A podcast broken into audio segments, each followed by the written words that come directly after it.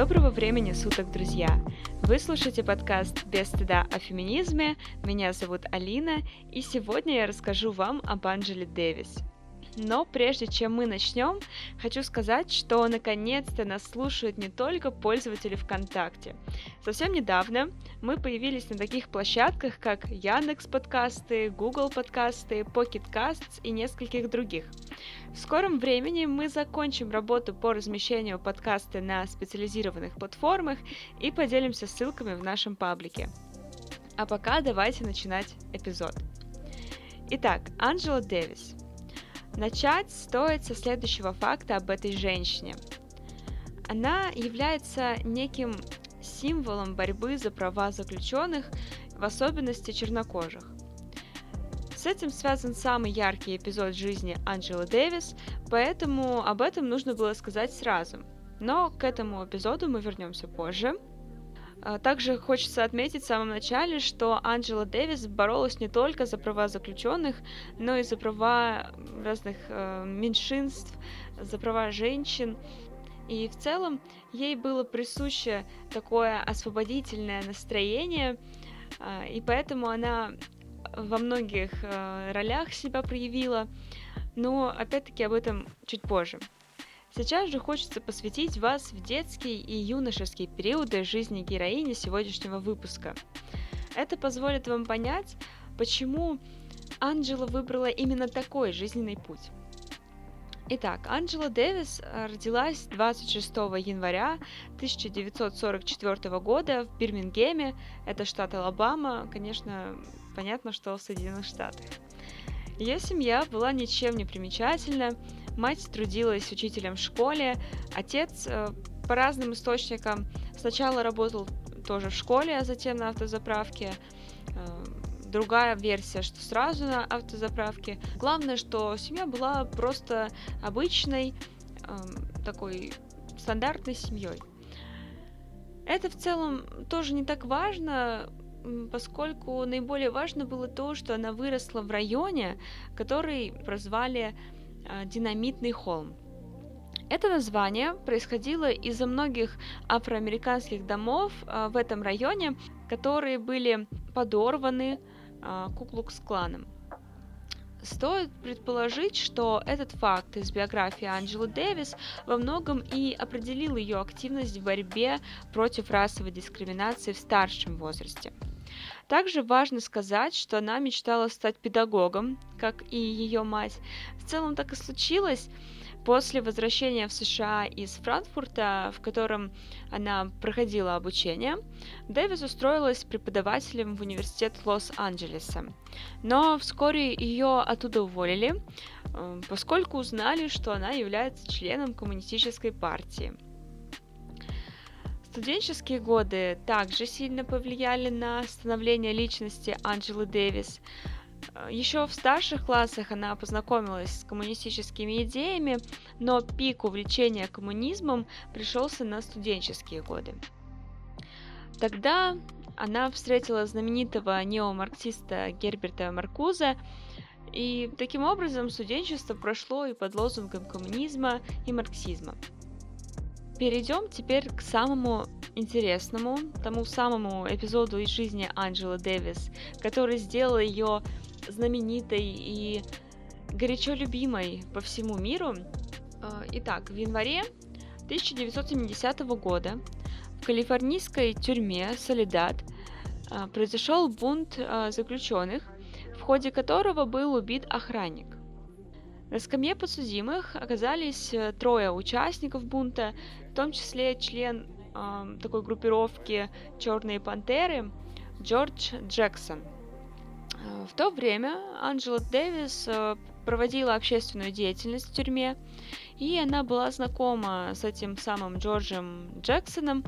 Более того, она питала к нему особые чувства и посему захотела его освободить. После как раз-таки этого происшествия 7 августа уже 70-го года 17-летний Джонатан Джексон, это брат Джорджа, хотел освободить своего брата и так называемых солидарских братьев. Пытаясь освободить из зала суда их, эм, он захватил заложники обвинителя, нескольких судей и присяжных. Тогда полиция открыла огонь, и Джонатан и его сообщник, а также один из судей, были убиты в перестрелке, а еще также был ранен обвинитель. Через некоторое время в тюрьме застрелили самого Джорджа Джексона, который, по версии правоохранительных органов, с пистолетом напал на охрану. Полиция установила, что оба пистолета, найденные у братьев Джексонов, были куплены Анджелой Дэвис. По законам того времени снабжение оружием приравнивалось к соучастию, и именно поэтому Дэвис объявили в розыск. Она пыталась скрыться, но в конце концов ее нашли в Нью-Йорке через два месяца. Конечно, ее арестовали, а, и вначале Дэвис содержалась в женской тюрьме в Нью-Йорке, но впоследствии была переведена в Калифорнию. В этом штате по выдвинутым против нее обвинениям ей вообще грозила смертная казнь. Суд продлился полтора года. Это было очень мучительное время. Но в результате было признано, что Анджела не причастна к убийствам в зале суда и захвате заложников. Стоит отметить, что пока Дэвис сидела в тюрьме, за ее пределами, ее друзья и сторонники активно боролись за освобождение. Само судебное преследование женщины вызвало вообще общественный резонанс не только в США, но и во всем мире – в ее поддержку писали петиции, в тюрьму отправляли письма, и даже в СССР дети подписывали открытки Анджели. И, кстати, более подробно об этом процессе рассказывается э, в курсе Feminism and Social Justice э, на такой платформе, как Курсера. Там ее подруга говорит как раз-таки об этой всей ситуации, так скажем, из первых уст, Поэтому вы можете подробнее э, узнать вообще обо всем процессе, связанном с Анджелой Дэвис, э, именно в этом курсе. Ссылка также, я думаю, будет в описании. Возвращаемся к ситуации, которая сложилась с Анджелой Дэвис. Эти письма действительно играли огромную роль в том, как Анджела существовала в тюрьме. И позднее Дэвис говорила, что эти письма открыли ей тюремную камеру – Сразу после освобождения девушка отправилась в поездку по социалистическим странам, и ей даже удалось посетить Москву и встретиться с Брежневым. А, тем не менее, она была и в Германии, откуда ей тоже активно присылали письма. Но, несмотря на свою приверженность идеям коммунизма, она вышла из Компартии в 1991 году из-за разногласий с руководством.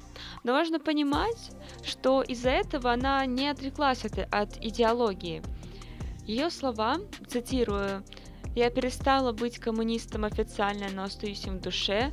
Я все еще верю в построение социализма на планете Земля», доказывают это. Что еще можно сказать об Анджеле Дэвис, так то, что она не смогла уйти от судьбы преподавателя. Она преподавала в Калифорнийском университете в Санта-Крузе, возглавляла там кафедру истории развития сознания и феминистских исследований – Сейчас она продолжает выступать на митингах, читает лекции. Она известна, конечно, не только как участница движения против расовой дискриминации, как уже было сказано. Она, как можно догадаться, выступала за гендерное равенство в том числе. И в самом начале своего феминистского пути Анджела Дэвис придерживалась радикального течения – Однако в 90-е взгляды по этому вопросу несколько изменились, и Дэвис стала активно выступать в лоне интерсекционального феминизма. Э, в книге «Женщины. Раса. Класс», посвященной положению женщин в обществе и женскому движению в США, Дэвис заостряет внимание на борьбе черных женщин США за полное равенство – она также является автором книг «Автобиография», написанной в 1974 году, «Женщины, культура и политика», э, книги «Являются ли тюрьмы устаревшими» и многих других. Существует и особо интересный факт в биографии Анджелы. Она имеет степень почетного доктора МГУ имени Ломоносова, и также является лауреатом Международной Ленинской премии за укрепление мира между народами. Такой яркой, выдающейся личностью является Анджела Дэвис. Она была примером для своего поколения. О ней писали песни The Rolling Stones и Джон Леннон. Однажды, став символом борьбы, она осталась им навсегда. Еще больше об Анджеле Дэвис вы можете узнать в нашем паблике. Недавно мы выкладывали небольшое интервью с ней, в котором она рассказывает о силе борьбы, о значимости сообщества и о многом другом.